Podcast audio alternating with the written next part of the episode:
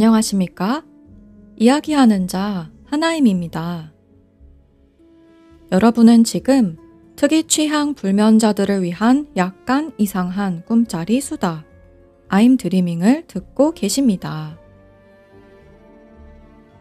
여러분, 이번 시즌 통틀어서 애니메이션이 아닌 실제 영화 중에 가장 하나임 취향에 딱 맞았던 바로 그 영화. 어, 나 인도 영화 좋아하네? 하게 만들었던 바로 그 영화. 그 영화에 대하여 오늘 이야기합니다. 제목은 바로 No Smoking. 내용은, 어, 사실, 진정한 내용은 플롯이 아니에요, 이 영화는. 플롯이 정말 간단해요. 어떤 굉장히 잘생기고 능력 좋으나 성격이 개차반인 젊은이가 담배를 미친 듯이 펴대는 중독증에 걸렸는데 그걸 고치려고 재활 프로그램에 들어갔다가 심신이 탈탈 털리는 이야기입니다. 그런데 대체 심신이 어떻게 탈탈 털린다는 말인가? 그 펼쳐지는 방식이 제가 이 영화를 너무나 재밌게 본 이유입니다. 오늘 제가 좀 신이 난 관계로 이번 시즌 중 가장 랜덤하게 이리저리 토픽을 점프해 가며 이야기할 예정입니다. 그리하여 오늘 지체 없이 바로 들어갑니다.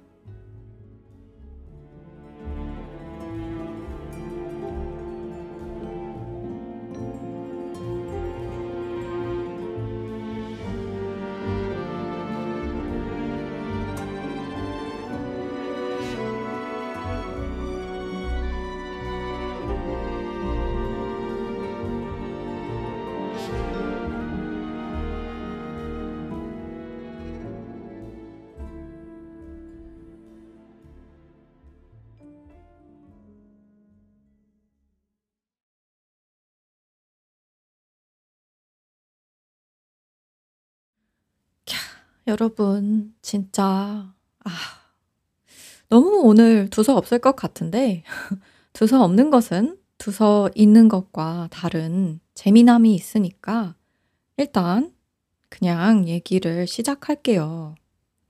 나름대로 다 연결이 된단 말이죠, 이게. 일단은요, 여러분, 어, 카프카를 좋아하십니까? 카프카는 현실과 환상 사이의 경계가 희미한 작가로 알려져 있습니다. 한국에서도 유명하죠. 프란츠 카프카, 오스트리아, 헝가리 제국의 소설가이고요. 지금의 프라하 지역에서 살았습니다. 독일어로 글을 쓴 경우가 대부분인 것 같아요. 대표작으로는 변신, 심판 등이 있습니다.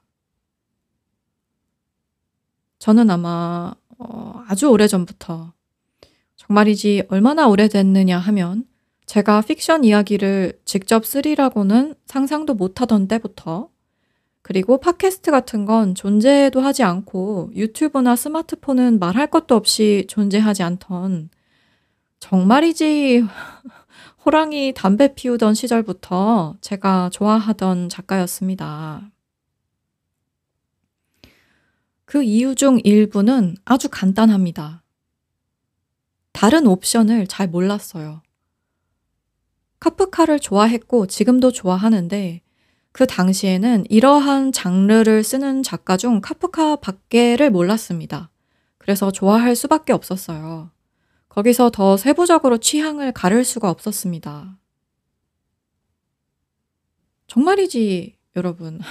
대체 사람들은 유튜브가 없을 때 어떻게 사, 살았을까요? 그리고 스마트폰이 없었을 땐 대체 어떻게 살았던 건지. 검색 엔진이 없으면 어떻게 사나요? 아니, 검색 엔진이 좀 원시적인 경우만 해도 불편하잖아요. 구글에다가 검색하면 오타까지 잡아서 알아서 알아들어 주는데 그게 안 되고 딱 그 검색하려는 단어의 스펠링이 맞지 않으면 검색 엔진이 아예 못 알아듣는 경우도 있지 않습니까? 검색이 굉장히 많은 컴퓨터 파워를 요한다고 하더라고요. 뭐 제가 이 기술적인 건 잘 모르는데 하여간에 검색이 쉬운 게 아니래요. 그래서 이렇게 구글 외에는 세계적으로 맞설 검색 엔진이 없는 거겠죠? 그러나 좀 더 최근에는 또 챗 GPT가 등장했죠. 이제는 검색을 점점 더 챗 GPT로 하게 된다던데, 저도, 음, 검색어를 뭘 입력할지 잘 모르겠을 때, 그리고 배경 설명을 많이 해야 할 때, 그럴 때 가끔 챗 GPT를 씁니다. 브레인스토밍 할 때 좋더라고요. 어, 챗 GPT로 픽션 글 자체를 쓰는데 도움을 받는 작가들도 있다던데 저는 그러한 시도를 해본 결과 챗 GPT가 아직은 긴 텍스트를 특히나 인물이 여럿 나오는 텍스트를 기억을 못한다는 어, 그 능력이 없다는 결론에 도달했습니다. 옛날 옛적에 AI가 썼다는 해리포터 이야기와 별다를 바가 없더라고요. 예를 들어 잔혹 동화 짧게 써줘. 이런 식으로 챗 GPT에다가 입력을 하면 그 이야기가 뭐 취향적으로 좋다 싫다를 따질 수준이 아니더라고요. 아직은요. 저렇게 입력하면 와, 완전히 이상한 이야기가 나와요. 뭐 이야기도 아니죠. 처음, 중간, 끝이 없거든요. 연결이 안 돼요. 저렇게 입력하면 예를 들어 뭐 옛날 옛적에 마녀가 살았습니다.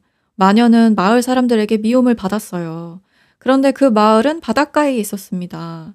어느 날 마을에 사는 소녀가 마녀를 찾아갔습니다. 마녀는 말했습니다. 나에게 빵을 주세요. 뭐, 뭐, 뭐 거의 이런 수준으로 뭐 전혀 연결이 안 되는. 근데 뭔가 얘가 시도를 했다는 건 알겠어. 마치 그, 마치 한 4, 5세 어린이가 픽션을 쓰려는 시도를 한다면 이렇게 쓰지 않을까?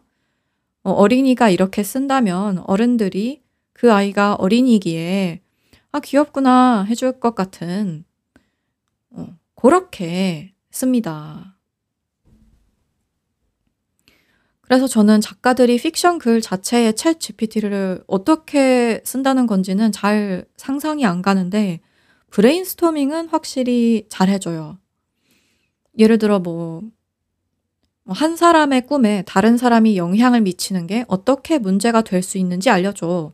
하면 그 문제 될 수 있는 지점에 대해 대여섯 가지를 알려줍니다. 그러면 그걸 갖고 제가 생각을 하는 거예요. 그런 식으로 브레인스토밍에 쓴다는 작가들 이야기는 쉽게 상상이 가고 저도 가끔 씁니다. 그러면 가끔은 얘가 정말 어, 맞네 하는 얘기를 해줄 때가 있어요. 그 자체의 정보를 그대로 가져다가 픽션에 쓸 수는 없는 수준이지만 그런 수준일 필요는 없는 것 같아요. 뭐 어차피 글은 사람이 쓰면 되니까요. 그걸 아웃소싱 하려고 챗 GPT를 쓸 거였으면 왜 작가를 하겠어요, 굳이. 다른 일 하지. 마치 이건, 뭐랄까, 챗 GPT를 쓸 수 있다는 건 마치 내가 화가인데 사진기가 막 생긴 느낌? 그런 비슷한 느낌 같아요. 사진 자체가 예술이죠. 사진이 같은 사진기를 쥐어준다고 해서 같은 사진이 나오는 게 절대 아니잖아요. 뭐든지 사람한테 뭘 쥐어주면 그 사람한테서 무언가가 나오는 거지, 사진기가 사진기라서 나오는 건 지금까지는 없습니다. 어떤 인공지능을 가진 사진기가 언젠가 나와서 그 AI가 만든 사진이 예술인가 아닌가를 논하는 시대가 올지도 모르긴 하겠죠. 그런데 또 그게 약간 지금 벌써 벌어지고 있는 현상이잖아요. AI가 찌, 사진은 안 찍지만 그림은 그리죠. 완전히 환상적인 그 뭐랄까 AI들 전반의 스타일이 있잖아요. 저는 가끔 나이트 카페라는 데에 가 가지고 아무 프롬프트나 넣어서 거기서 그림 만들면서 노는데 아주 그냥 아 신통방통해요. 근데 그렇게 AI 기술이 아직은 뭐랄까 완전히 자기가 모든 결정을 내리는 게 아니니까 모든 사람들이 다 비슷비슷한 결과물을 도출할 것 같잖아요. 근데 그게 아니에요. 이, 이 여러분, 마치 우리가 프린터 같은 걸 쓸 때도 프린터가 매번 안 되는 사람이 있고요. 프린터가 매번 말을 잘 듣는 사람이 있습니다. 이것은 대체 어느 수준에서 이런 차이가 발생하는지 모르겠는데, 일단 나이트 카페 AI 그림 같은 경우에는 AI한테 프롬프트를 줄 때 내가 하는 말 자체가 걔한테 영향을 준단 말이죠. 그런데 제가 분명 이렇게 구구절절 말을 끝도 없이 하는 인간이고 글도 구구절절 쓰는 인간인데도 불구하고 AI더러 알아듣게 말하는 게 쉽지가 않더라고요. 뭔가 이, 이 프로그램이 잘 이해하는 언어가 있는데 제가 그걸 모르는 것 같아요. 그래서 조만간에 AI 프롬프터 작가가 따로 직업군으로 생길 거라는 예측이 저는 매우 맞는 예측이라고 생각합니다. 그리고 그 프롬프터에 따라서 매우 다양한 결과물들이 생길 거기 때문에 또한 나중에 심지어 진정한 지능을 가진 의식을 가진 AI가 나온다 하더라도 어차피 각 인간은 인간이기에 자기 것을 만들 것이기 때문에 저는 이런 기술들이 너무 exciting 하고요. 어, 다, 다시 챗 GPT가 약간 사진기 같다는 생각으로 돌아가자면요. 챗 GPT를 그대로 쓴다는 건 마치 사진기가 나왔다고 해서 모든 사진이 같다고 여기는 것 같다는 느낌이랄까? 근데 그렇지 않거든요. 심지어 인스타그램 같은 앱을 써서 필터를 다 똑같이 해도 두 명의 사람이 찍는 사진이 같지 않아요. 어, 챗 GPT는 아직은 좀 실제로 대답이 요약형이라서 좀 비스무리 두리뭉술 해 가지고 약간은 좀 같은 대답이 나오는 것 같긴 한데 그림 분야에서 AI가 그리는 그림을 보면 그것이 사람이 어떤 프롬프트를 넣느냐에 따라 너무나 천차만별이 되는 걸 보면 챗 GPT도 조만간 더 발전하지 않을까. 뭔가 마치 사진기를 누구 손에 쥐어주느냐에 따라 전혀 다른 사진이 나오고 사진 작가라는 작업이, 직업이 있을 정도로 예술이 되듯 말이죠. 이게 우리가 전부 다 스마트폰을 쥐고 있잖아요. 전부 컴퓨터를 하고 전부 팟캐스트라는 기술을 알고 있어도 그걸로 뭘 하는지는 너무나 무궁무진하기 때문에 저는 웬만하면 언제나 기술의 발달은 신난다. 어, 이러한 AI 툴들을 모아놓은 디렉토리도 많던데 맨날 가서 좀 놀아야지 하다가도 또 다른 재밌는 거 많아가지고 아, 아 어, 유튜브 너무 볼 거 많고 아 너무 할 거 많아 가지고 도저히요. 아 도저히 이건 시간이 아무리 무한해도 이 뭐 하루 24 시간의 문제가 아니라 제 의식이 이렇게 펼쳐지기에는 뭔가 아바타 세상에서는 그게 적합하지 않은 것 같아요.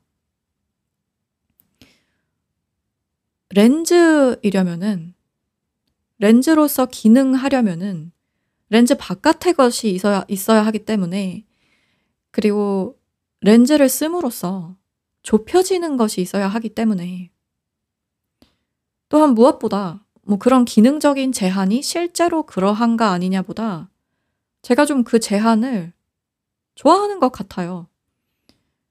뭐 재밌는 게 너무 많은 건 알겠는데, 그리고 간간히 실제로 그런 걸 다 경험해 보고 싶다는 생각이 들 때도 있는데, 막상 또 막상 별로 그러고 싶지 않은 것도 같다. 왜냐하면 경험 안 하는 것이 또한 그로서 나를 만들기 때문에. 아무튼 챗 GPT가 발달함에 따라 이제는 구글 검색 엔진이 최강자가 아니게 된다던데 진짜로 그럴지? 어. 어, 우리가 지금 검색 엔진 얘기를 하다가 여기까지 왔잖아요.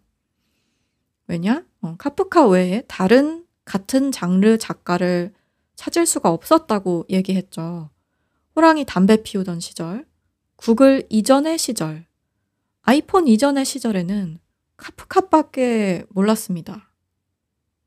왜? 카프카가 학교에서 가르치는 거의 유일한 이 장르 작가였던 것 같아요. 거기서 혹시 약간 조금 더 가면 가브리엘 가르시아 마르케스의 100년 동안의 고독이 언급이 됐었습니다. 학교에서는. 그런데 아무래도 카프카 이야기가 훨씬 많이 나왔던 이유가 카프카 작품의 길이가 한몫한다고 생각합니다. 아주 적합해요, 학교에서 가르치기가. 글이 길지가 않거든요. 심판의 경우 영어 단어 수로 4만 9천 자예요. 어, 이렇게 단어 수 비교를 해놓은 경우가 영어 책이 많은지라 어, 어, 영어 단어 수로 비교할게요. 어, 제가 항상 단어 수 비교할 때 쓰는 것이 또 위대한 개츠비입니다. 49,155 단어라고 어느 웹사이트에서 그러네요. 위대한 개츠비를 왜 비교에 자주 쓰느냐 하면요. 많은 국가에서 학교에서 어떤 식으로든 언급을 해서 많은 사람들이 알기 때문입니다. 해밍웨이의 노인과 바다가 26,601 단어, 조지 오웰의 동물 농장이 29,966 단어, 그런데 가브리엘 가르시아 마르케스의 100년 동안의 고독은 어떤가? 12만 2380단어. 캬, 이러니. 얼마나 힘듭니까? 학교에서 애들이 읽기도 힘들고 교사가 가르치기도 힘들다. 그런데 또 찰스 디킨스의 두 도시 이야기는 13만 5420 단어인데도 많이 가르치더라고요. 그런데 이 경우에는 제가 미국에서 학교를 다녀서 그런 것 같아요. 아마 한국에서도 한국의 작가들의 작품 경우에는 좀 길어도 더 많이 가르치는 경향이 있겠죠? 그런데 미국에서 카프카나 마르케스를 가르치려면 번역본이어야 하는 데다가 마르케스 너무 기니까 그래서 이왕 긴 거 가르칠 거면 찰스 디킨스를 가르치는 게 아닌가? 그런 생각이 듭니다. 아무튼 카프카. 네, 어, 한 바퀴 돌아왔어요, 여러분. 챗 GPT가 이걸 못해요. 아까 했던 그 얘기를 다시 찝어서 바느질 하는 걸 못해요. 얘가 박음질을 못해요. 그냥 앞으로만 질주해가지고 픽션을 아직 뭐 천자짜리 마이크로 픽션도 못 써요, 아직. 그러나 과연 앞으로는 쓸 수 있을 것인가? 모른다.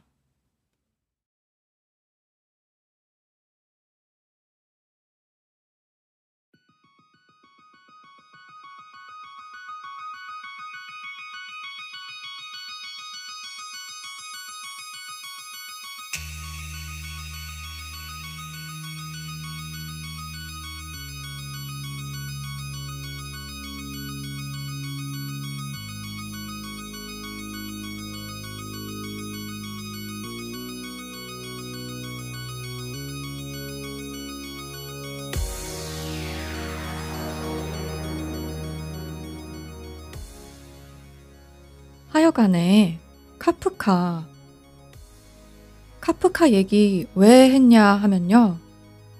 노스모킹의 주인공 이름이 K입니다.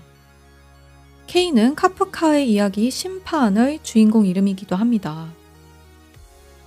노스모킹에서는 어, 이 K라는 동명의 주인공이 심신이 탈탈 털리는 과정에서 형사들도 와서 뭐 자네 이름이 K 다음에는 뭐냐고. 뭐, 뭐 김K냐 박K냐 뭐 K창민이냐 K윤호냐 뭐 동방신기님들 이름 같은 뭔가가 있을 것 아니냐 이렇게 물어보는데 이 남자가 자기는 그냥 K라고 말할 정도로 어, 또한 영화 자체가 카프카를 연상시키는 현실과 환상을 넘나드는 연출을 보여주는 관계로 카프카를 언급을 하지 아니할 수가 없는 그러, 그러한 영화다. 카프카. 아, 음. 그 특유의 그로테스크함이 있습니다. 그렇죠.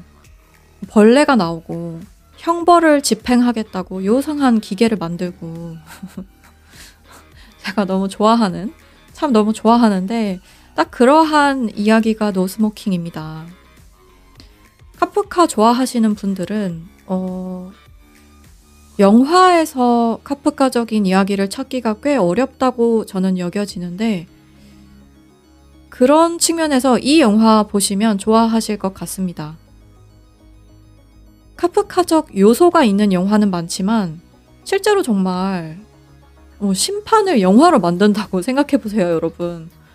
어, 노스모킹은 그런 영화입니다. 영화가 시작할 때는 이런 말이 나와요.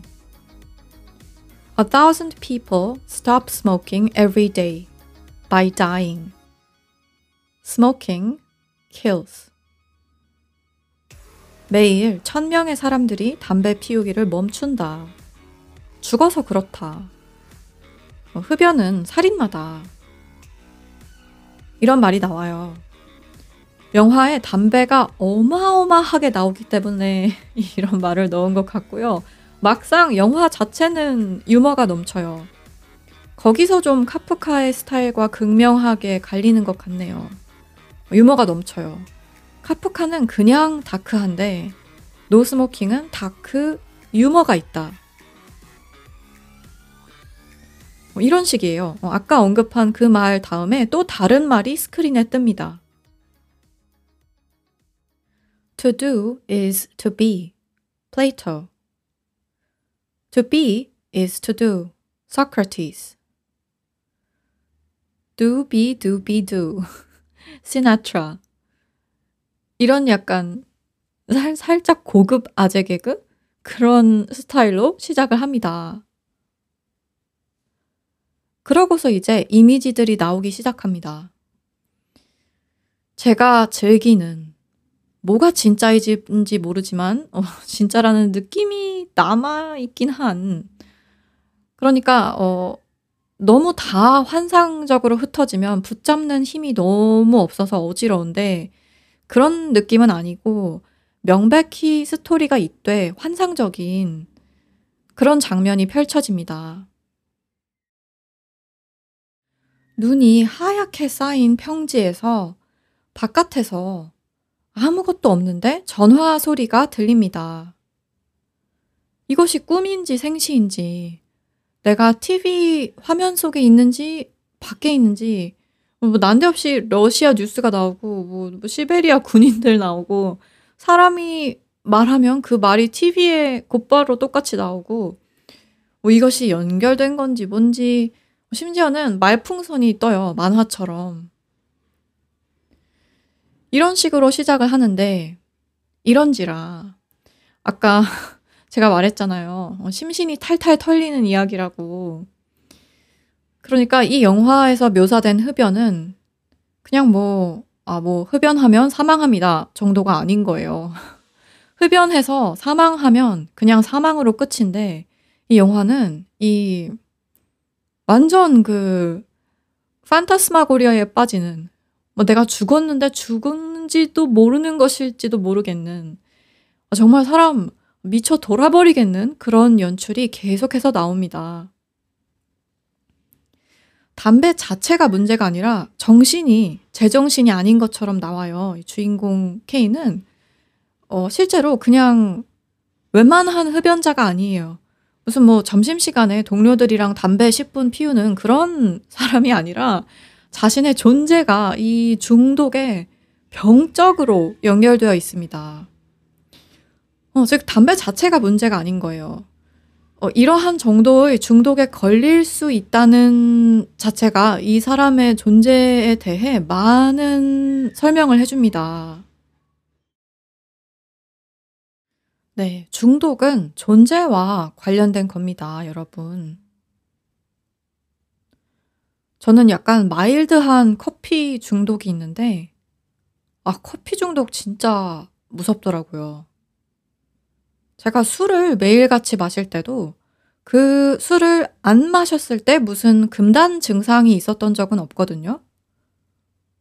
그런데 커피는 매일 한 잔, 아니 반 잔씩만 한 달을 마셔도 그러고서 하루 안 마시잖아요? 그러면 머리가 깨질 것 같은 거, 거예요. 어, 그런데도 하나님은 어떤가? 커피 맛있다고. 망할 커피 너무 맛있다고. 어, 며칠 막 머리 아파하면서 안 마시면서 막 괴로워해요. 그러면서 막 스스로 이래요. 아, 그래. 나는 완, 완전 중독은 아니야. 나는 유사시에 커피가 없으면 안 마시고도 생존할 수 있지. 막 이래요. 그러고서 뭐 한다? 다음날 커피 또 마셔요. 완전 이건 뭐, 어, 신체적 중독 중에서는 좀 가볍지만, 심리적으로, 아니, 아니, 맛있다고. 커피가 맛있다고. 이, 아주 큰 문제인데, 이렇게 상당히 큰 문제인데도 불구하고, 저의 이러한 상태는 노스모킹에 나오는 K의 중독에다가는 어디 갖다 붙일 수도 없는, 갖다 비빌 수가 없는 아주 미세한 수준이고, 어, 약간, 어, 점점, 점점, 뭐라고 해야 되지? 민감해져서 그런 것 같아요. 커피를 옛날에는 오히려 아무리 많이 마셔도 그 몸이 둔한 상태라 해야 되나? 몸, 심신이 둔한 상태라서 그거에 대한 영향을 이 정도로 받지 않았는데 요즘에는 정말 커피 요만큼, 요만큼 마셔도 어, 마실 땐 좋아요. 마, 마시는 한 뭐 몇 주간은 좋아요. 그러다가 반드시 뭔가 이런 크래쉬가 오더라고요. 그럼 막 나락으로, 나락, 나락으로 떨어져요. 그러면 또 커피 안 마셔요. 안 마시고 막 머리 아파하면서 막 약간 자괴감과 나는 그래도 커피를 끊을 수 있지라는 그런 이상한 그 뭐라 그래야 돼. 자부심? 이런 거에 취해가지고는 막 그 상태를 막 왔다 갔다 해요. 그런데 그래도, 아, 비교적 정말 아주 미세한 수준인 거죠. 왜냐면 커피 지금 한 잔, 반 잔 갖고 이렇게 민감하게 반응하는 거니까. 그런데 K의 중독은 정말 이 담배가 없는 자신을 견딜 수가 없는 중독 상태입니다. 일단 아까 언급한 그 시베리아 벌판 같은 어딘지도 모를 장소에 있는 상태에서 아침부터 담배를 찾는데 이 정도면 그냥 내가 아침에 깨서 의식이 어느 정도 내 통제에 들어오는 순간부터 담배가 없으면 안 되는 사람인 거예요. 그렇게 담배를 찾다가 찾다가 겨우 찾았는데 어 그거 그걸 입에 물고 있는 상태에서 누가 자기한테 총을 겨누는데도 불구하고 성냥을 찾는다든지 뭐 이런 거죠. 아무 정신이 없고 담배 생각만 해요. 거의 정신병으로 나와요. 근데 실제로 담배 피우는 사람들 얘기를 들어보면 그 금단 현상이 이 정도로 심각한 경우도 있긴 하더라고요. 심지어 무슨 뭐 자동차도 사고로 사람을 죽이는데 자동차는 왜 금지 안 하냐? 왜 담배를 금지하냐? 아니면 왜 담배를 마음대로 못 피우게 하냐? 이런 얘기도 나오던데. 어, 그걸 설명해 줘야 합니까? 1차적으로 자동차 운전을 하고 싶다고 해서 마냥 할 수 있는 게 아니죠. 자동차 면허 따야 하잖아요. 그리고 자동차는 차도가 따로 있습니다. 그러니 담배를 왜 아무 데서나 마음대로 못 피우게 하냐는 게 정녕 궁금한 거면 그게 궁금한 것 자체가 이상하죠. 어, 담배를 아무 데서나 못 피우게 해서 그냥 싫을 순 있어요. 어, 싫은 건 그냥 싫은 겁니다.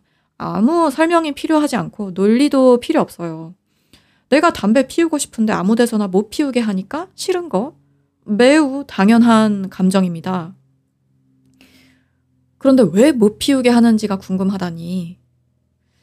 자동차를 차도에서만 몰듯이 담배를 담배 피우는 데에서 피우라는 건데 그게 어떻게 궁금한가요?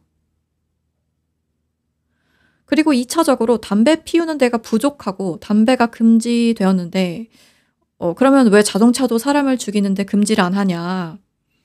이 점이 궁금하다면 이건 약간 좀 더 궁금할 이유가 있을 것 같긴 한데 이유는 너무 명백하죠. 금지를 하는 그 기관이 국가라서 그렇습니다.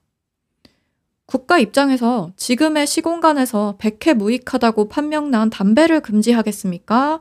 수많은 현존 사람들의 생존 및 그들의 세금에 의존하는 대부분의 확장주의 국가가 좋아하는 현존 생존자들의 만남에 따른 미래의 인간들의 생산을 돕는 자동차를 금지하겠습니까?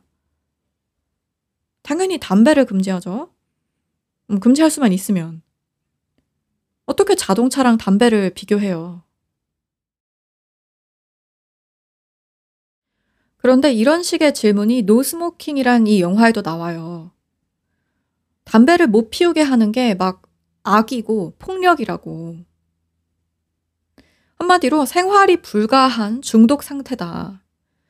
내가 담배를 안 피우면 존재를 못 하는데 그걸 중독으로서 인정도 못 하는 데다가 인정한다 하더라도 중독을 멈출 의향이 전혀 없습니다. 심지어 노스모킹에서는 이 주인공 K가 어느 정도로 양아치냐 하면 담배를 끊었다는 사람 입에다가 담배를 막 넣으려고 해요.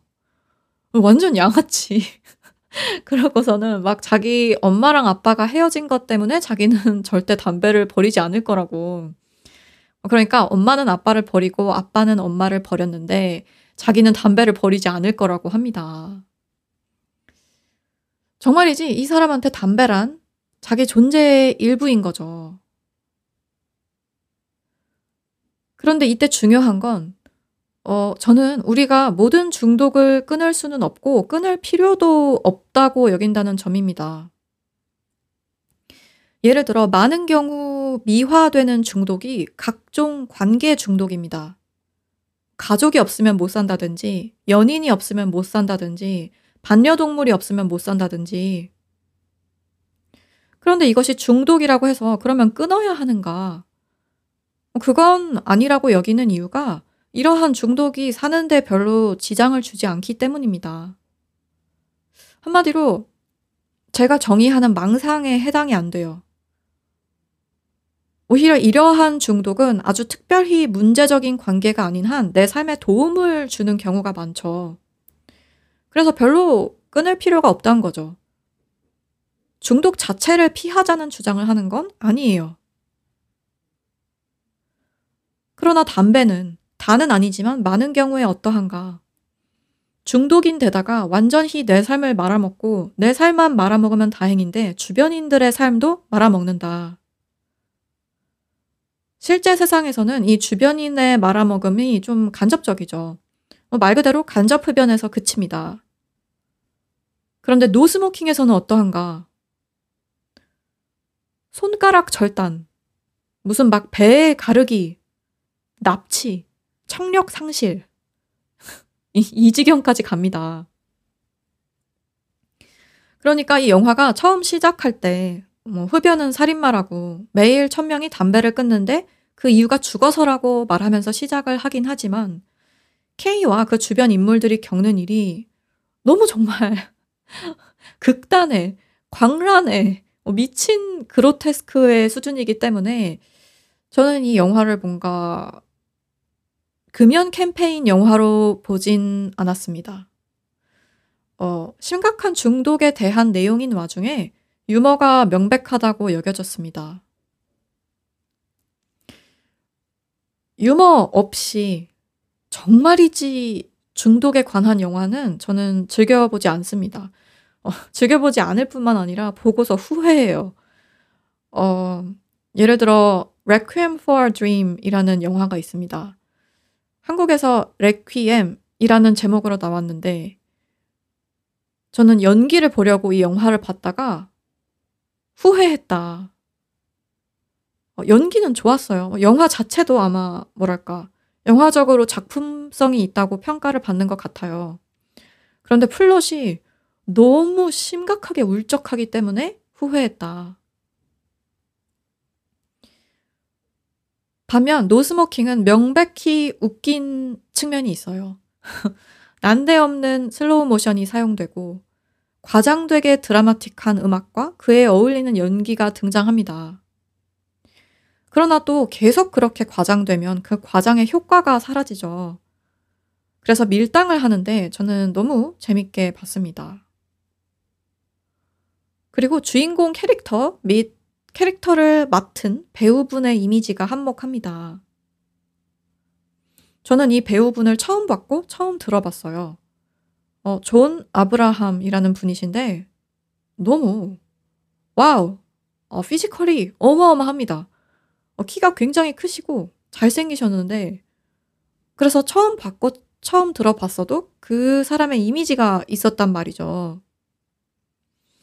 그런데 그러한 physical에다가 캐릭터를 붙이는데 이 캐릭터가 너무 재수가 없는 캐릭터 있죠. 뭐 자기애 쩔고 막 거울 보면서 근육 관찰하면서 담배 피우는 뭐 집에서 아내가 피우지 말라는데 그 얼굴에 대고 담배 연기를 뿜어요. 근데 이 모든 게 웃깁니다. 이것이 만약 진지하게 나왔으면 화만 나는데 뭐 그런 분위기가 아니고 너무 저는 웃겼어요.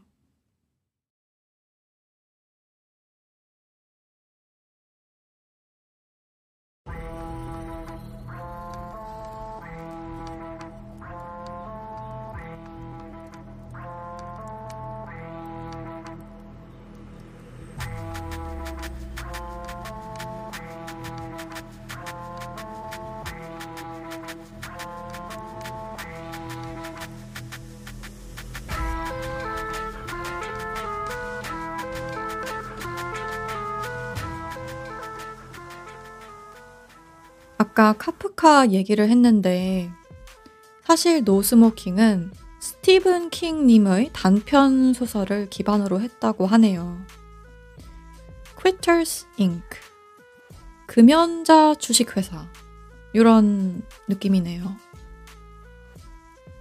그 단편 소설에도 No Smoking 회사와 같이 어마무시한 방법으로 클라이언트들을 금연시키는 재활 프로그램의 지배자가 등장하는 모양인데 노스모킹에서는 그 지배자의 이름이 바바 벵갈리입니다. 강력하죠, 이름이. 어, 영화에서 무슨 일이 벌어지냐 하면 다단계처럼 재활 프로그램에 먼저 갔던 사람들이 K를 구슬려서 재활 프로그램에 보내려고 합니다. 그리고 재활 프로그램의 헤드쿼터, 뭐 본부 같은 곳 바깥, 어, 그냥 도시 곳곳에서도 지켜보는 눈이 있어요. 스파이가 있는 거예요. 어, 이 영화에서 참 어떻게 결정할 수가 없는 부분은 K가 실제로 참 강제적인 재활 프로그램이 필요한 인간이긴 한데 그 재활 프로그램이 진짜 아 잔인하다는 점입니다. 이거 어떻게 해야 하나. 아, 이 남자는 엘리베이터에서도 담배를 피워요. 심지어 같이 탔던 사람이 그만 피우라고 하니까 그 사람더러 계단을 쓰라고 해요. 그리고 영화는 또 좀 웃기니까 그 다른 사람이 실제로 내려요. 웃기죠?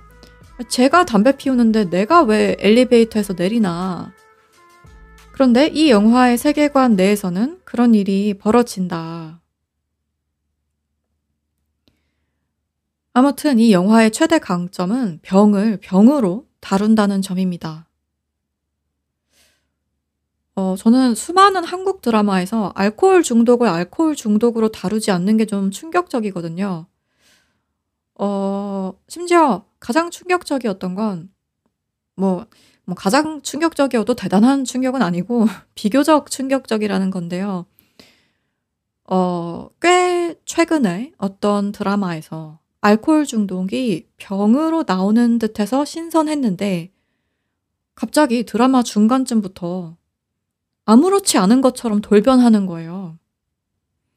이 사람은 알코올 중독이라 병원까지 다니는 사람인데도 갑자기 회식하면서 술을 마시더라고요. 어, 술 PPL이 어마어마하더라고요.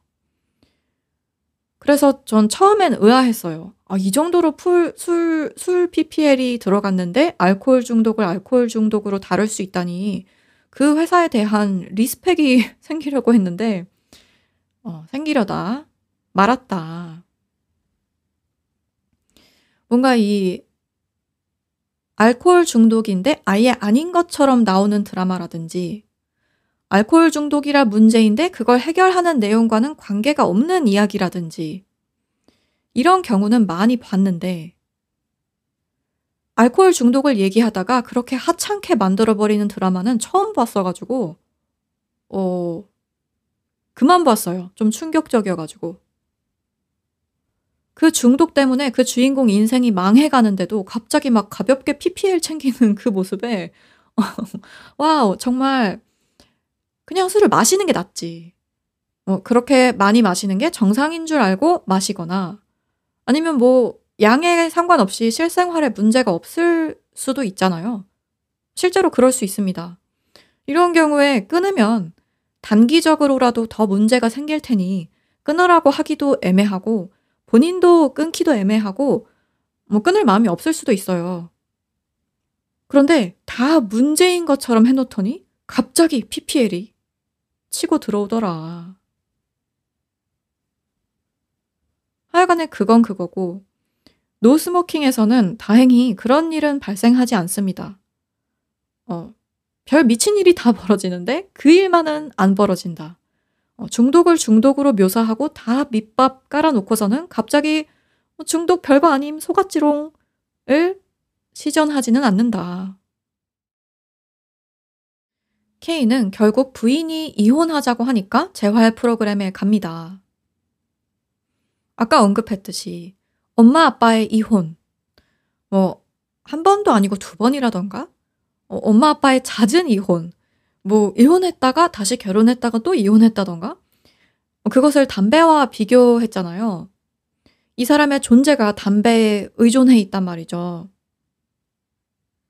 그런데 그 점이 확실했던 만큼 K 본인의 결혼이 위기에 처하자 담배를 끊기로 선택을 하긴 하더라고요. 결혼이랑 담배 둘 중 하나는 끊어야 하는데 담배를 이 정도로 피우게 된 원인이 엄마 아빠의 잦은 이혼임을 인지하고 있었던 K는 적어도 이 점에서는 매우 합당하게 행동을 하는 거죠.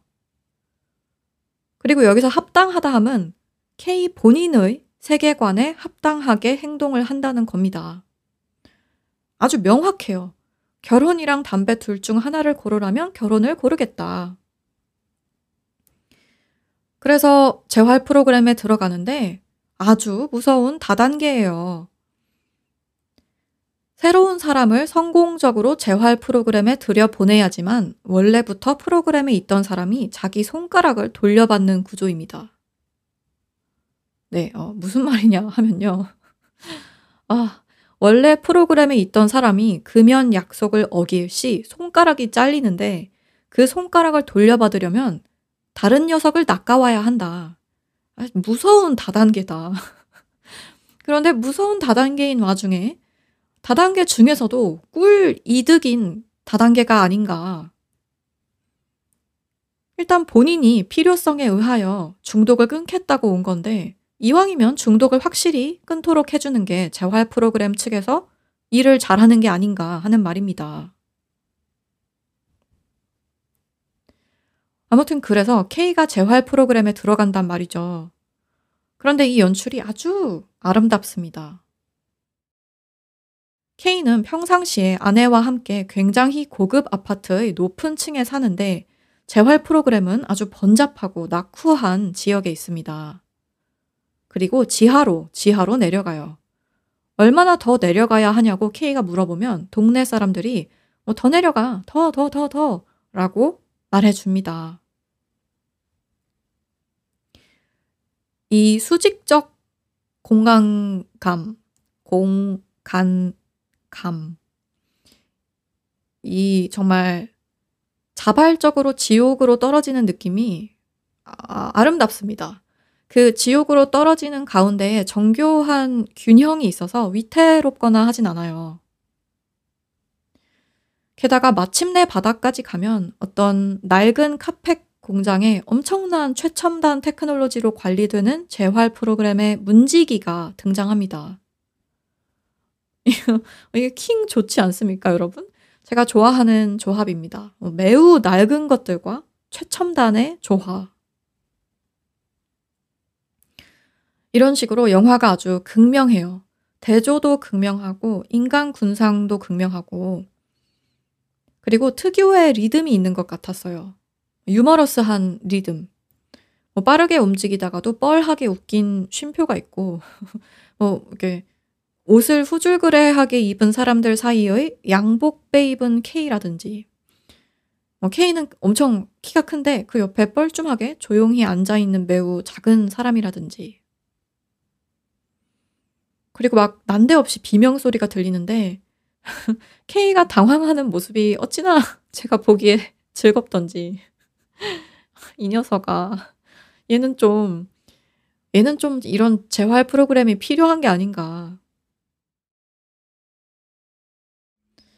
약간 앨리스 인 원더랜드 흡연판 느낌이에요.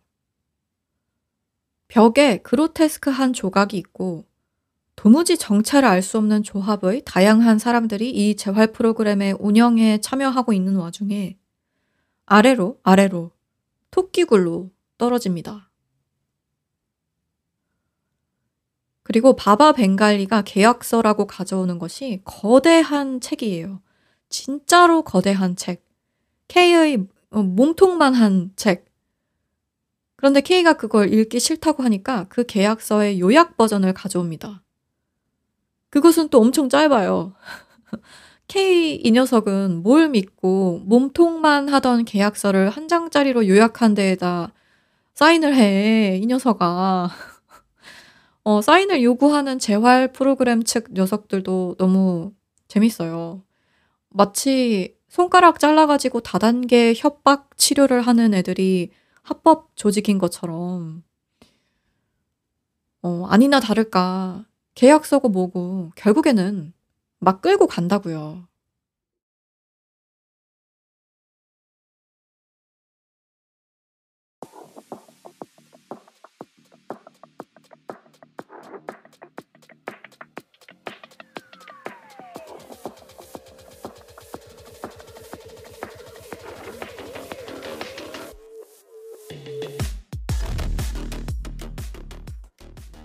이런 영화인데 아, 이 영화 저는 너무 재밌어 가지고 어, 여러분 보세요. 재밌어요. 어, 지금까지 얘기한 게 영화의 초반 3분의 1 정도였고요. 남은 부분도 재밌습니다. 유일한 단점이 제공처가 많이 없는 듯하다는 점입니다. 어, 저는 구글 영화에서 빌려봤어요. 아무튼 영화에서 아날로그와 디지털의 조화는 계속됩니다. 그리고 또한 현실과 환상의 경계가 불분명한 상황들이 계속해서 펼쳐집니다. 예를 들어 비디오 테이프가 가득한 방이 있는데 그 방에 들어가는 과정에 어, 뭐 영화 화면 전체에 알 수 없는 워프가 생겨나요. 이 워프는 이전에도 여러 번 생겨났던 건데 효과음도 마치 외계인이 지구로 순간이동하면서 등장할 때 나올 것 같은 효과음입니다. 뭔가 이 어, 녹화된 여러 감시 영상들이 있는데 지금 우리가 보는 이 영화 자체도 녹화된 감시 영상이라는 느낌도 있습니다. 나도 지금 바바 벵갈리의 수많은 스파이들에 의해 감시되고 있을지도 모른다는 느낌. 이 바바 벵갈리는 담배 피우면 가족을 해하겠다고 케이를 협박합니다. 어떻게 보면 바바 벵갈리는 참, 정정당당한 녀석이에요. 어, 대놓고 협박하고 대놓고 뭐 계약서 쓰라고 하고 그래요. 심지어 히틀러와 자기는 친구였다면서 가스실을 만들었다고 합니다. 어, 광적으로 당당해요. 고문의 협박에. 근데 여기서 참 신기한 일이 발생합니다. 협박이라는 건 아직 나쁜 일이 벌어지지 않아야 협박이 성립하잖아요. 근데 그 협박이 실현된 장면을 이미 비디오로 촬영한 것을 TV로 보여줍니다. 저는 이런 게 너무 좋아요. 말이 안 되잖아요. 미래를 현실로 가져와서 보여준다는 게 심지어 그 현재의 순간순간이 지나가면서 미래는 순식간에 과거가 되잖아요.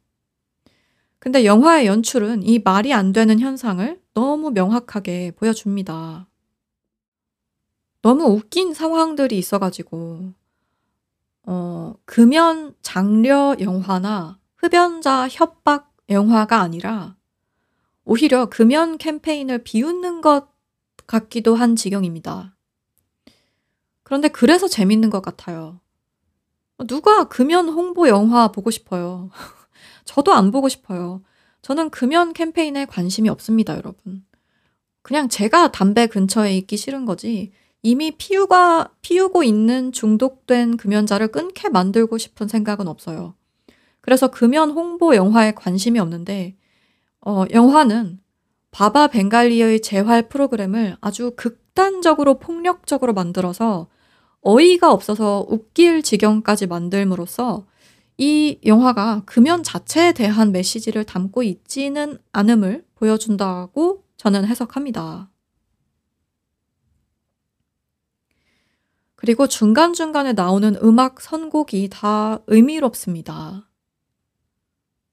뮤지컬 같은, 뭐 발리우드 같은 그런 측면도 있습니다. 춤추면서 노래하는 장면들이 나와서요. 그런데 그것이 극을 전개하진 않고요. 이미 전개 중인 극에 아주 진한 물감처럼 얹어지는 느낌이에요. 제가 느끼기에 인도풍이라고 해야 하나? 제가 인도 음악을 잘 몰라가지고 막연하게 인도풍이라고 느껴지는 그런 음악도 나오는데 영화랑 너무 잘 어울려요. 몽환적이에요. 아무튼 이상한 재활 프로그램에 꼬이게 되는 K. 그리고 K를 꼬신 K의 친구.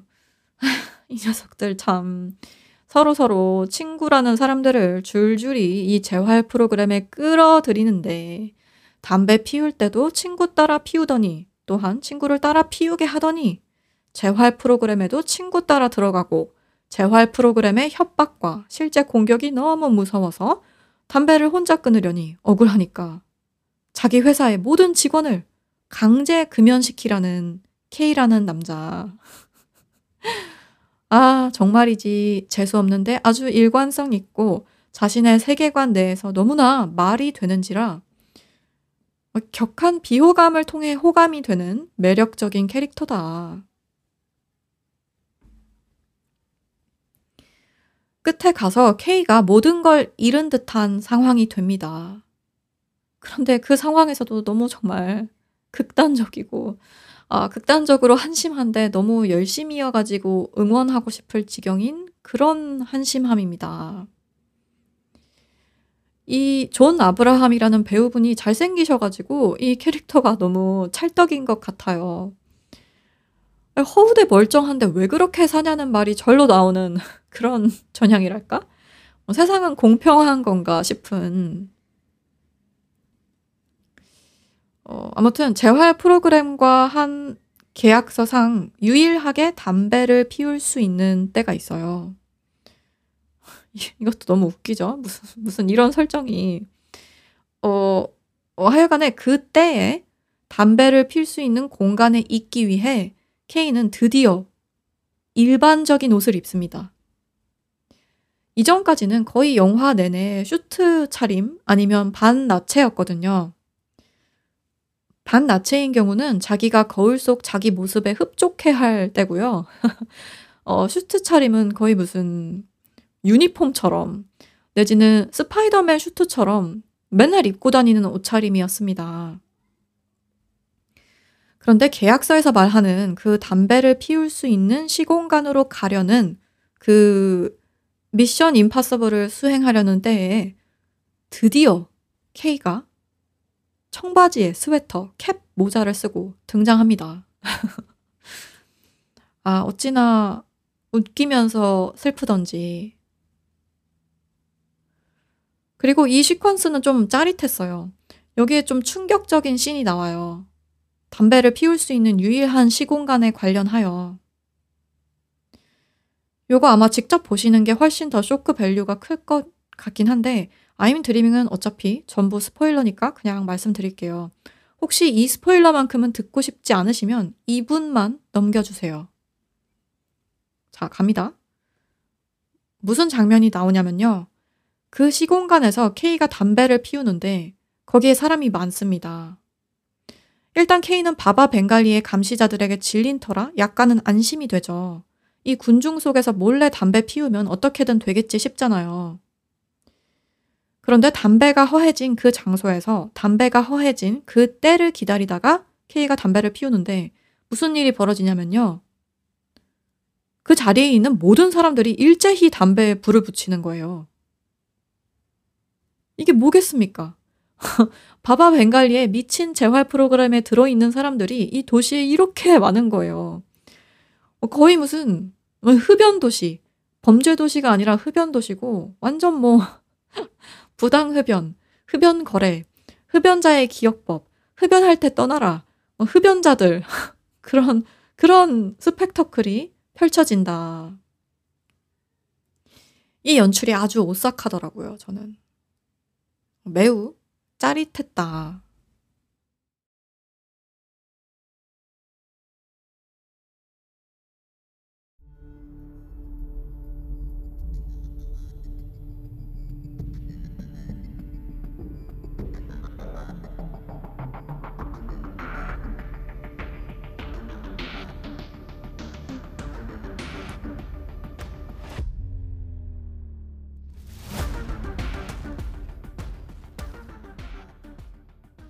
이런 영화입니다.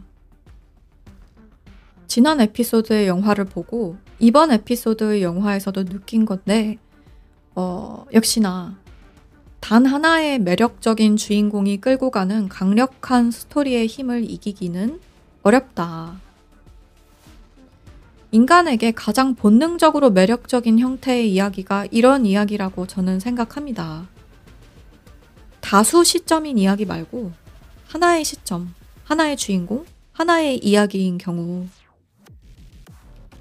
왜냐하면 우리는 각자 우리 인생의 주인공이고 싶기 때문에 라고 저는 추측합니다. 아무래도 하나의 주인공이 끌어가는 이야기가 매력적인 것 같아요. 앙상블 캐스트는 좀 마무리도 어렵고 말이죠. 앙상블 캐스트는 되게 시작할 땐 좋아요. 재밌어요. 그런데 그럼에도 불구하고 그 많은 사람 중 약간이나마 더 주인공인 캐릭터가 있는 경우가 대부분이고요. 만약 정말 누가 이길지 모르겠는 뭐 왕좌의 게임 같은 형태이면 어떻게 되는가? 어, 대개 끝이 안 나거나 끝이 뒤죽박죽이다. 어, 창작자에게 매우 어려울 수밖에 없는 형태의 이야기라고 생각해요. 앙상블 캐스트는요. 왜냐하면 엔딩의 희열은 주인공의 흥망에 달려 있는데 흥망할 주인공이 마땅히 없는 거야. 굉장히 어렵죠.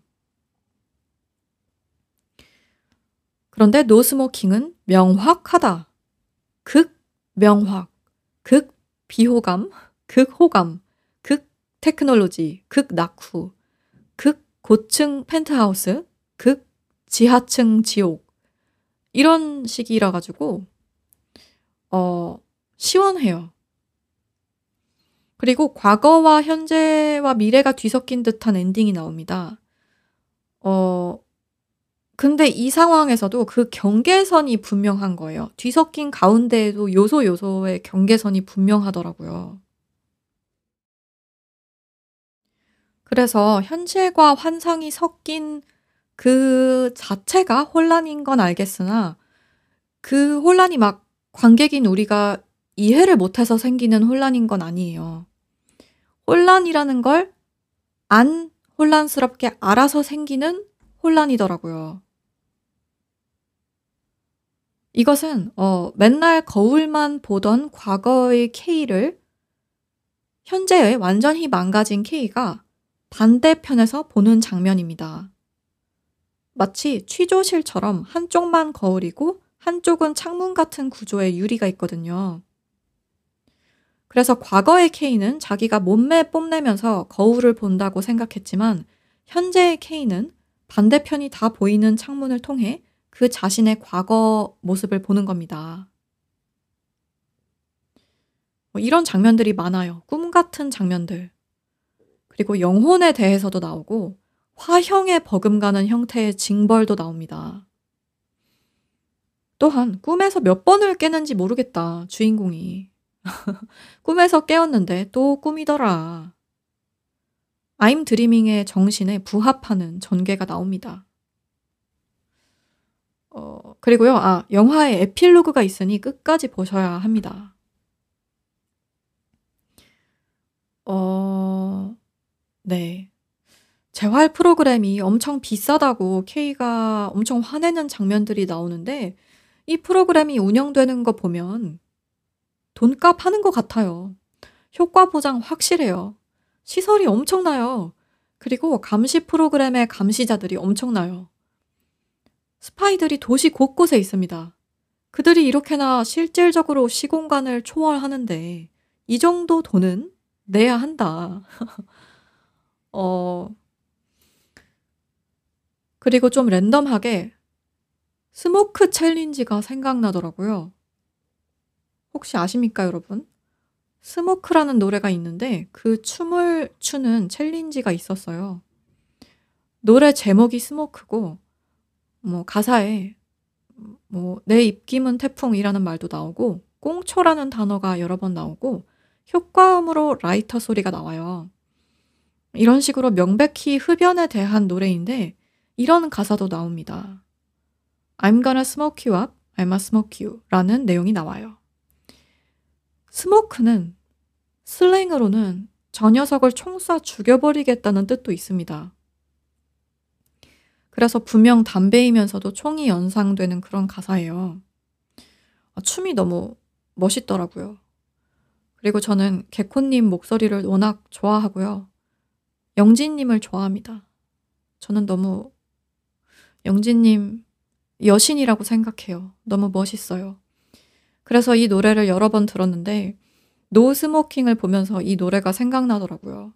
이 영화에도 분명 담배이면서도 총이 나와요. 뭐 불붙는 이미지들과 성적인 연관성도 나오고요.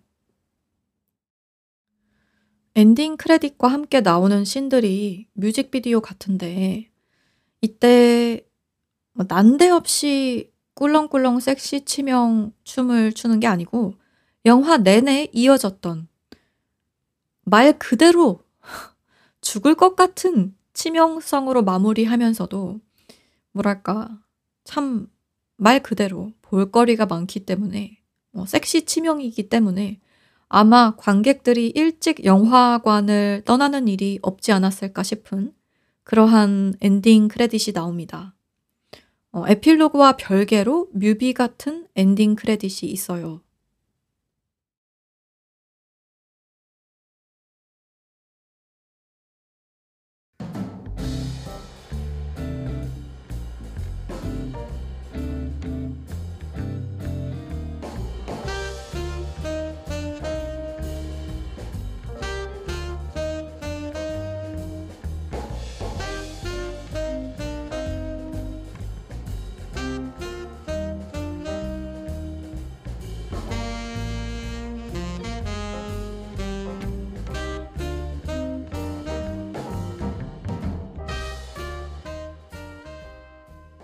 마무리할 시간입니다. 재밌는 영화였다. 하나임 무척 흡족. 아, 이러한 흡족함은 오로지 재밌는 얘기를 흡수하고 나서만 느낄 수 있는 흡족함이다. 이것은 내가 내 인생에서 뭘 잘해서 느끼는 흡족함과 다르다. 다른 사람의 아름다운 것을 목격한 흡족함이다. 이건 마치 여러분 땀을 내는 방법은 여러 가지가 있잖아요. 더워서 날 수도 있고 운동해서 날 수도 있고 사우나해서 날 수도 있고 이 모든 방법의 땀은 다 제각각의 매력이 있습니다. 더워서 운동을 안 한다? 더워서 사우나를 안 한다? 이 상상을 할 수가 없지. 사우나는 사우나고 운동은 운동이고 더운 건 더운 거지. 약간 그런 것과 같습니다. 내가 내 인생 사는 건 내 인생 사는 거고 픽션에는 픽션만이 줄 수 있는 게 있다. 무엇보다 우리는 바바 벵갈리의 재활 프로그램 들어가고 싶지 않잖아요. 그리고 그보다도 더 무엇보다 K와 K의 무리와 같은 친구들. 정말이지 혼자 죽을 수 없으니까 친구를 아주 바닥까지 같이 끌고 가는 그런 친구와 있고 싶지 않죠. 친구가 없는 게 낫지. 재활 프로그램이 낫지. 그러니 픽션을 보면 된다. 재밌다. 매우 추천. 노스모킹. 어, 하나임 인도 영화 좋아한다. 다음 주에는 여러분 이번 시즌의 마지막 영화를 다룰 거예요. 마지막 인도 영화 빙 사이러스입니다. 그러면 Being Cyrus 다음엔 뭐 할 거냐? 이제 드디어 누아르 어바니즘 책 그 자체에 들어갑니다. 드디어 들어간다. 아휴. 아, 처음에 이 시즌 시작할 때는 책이 더 일찍 나올 줄 알고 뭐 영화랑 책 챕터랑 번갈아 다룬다는 둥 이런 얘기를 했었습니다. 근데 뭐 괜히 슈방구처럼 복잡하게 설명했습니다. 죄송합니다. 참네. 전혀 필요 없는 복잡한 설명이었어요. 어, 왜냐하면요. 범고래 출판사가 인기 좋습니다. 네. 어, 저번에 얘기했던 미술책. 정확히는 미술 에세이집. 보이지 않는 협력자들. 이 책을 범고래 출판사에서 낸다고 잠깐 언급했었죠. 그런데 그 다음에 또 협업 제안이 들어와 가지고 그 책도 낼 것인데 어, 이에 대한 확정된 정보는 아직 없습니다.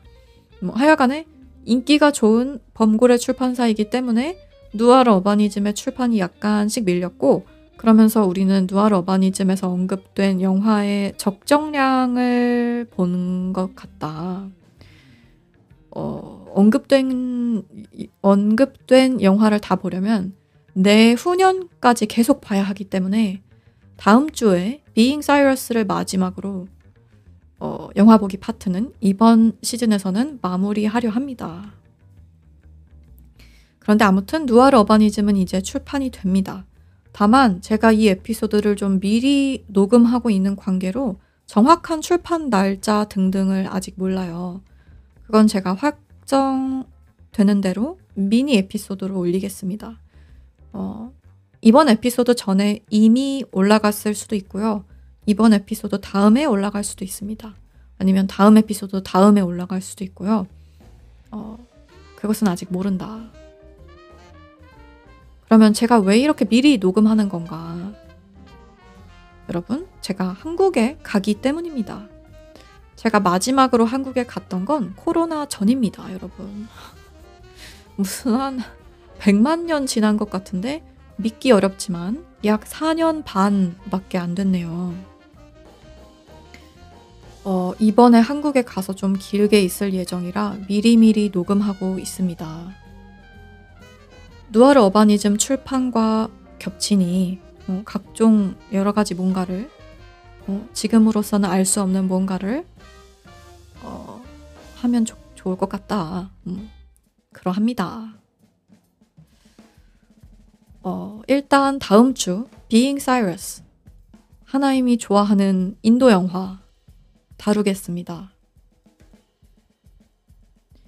오늘 에피소드에서 언급된 각종 토픽들 중 링크할 수 있는 것이 있으면 전부 쇼노츠에 올려놓을 거고요.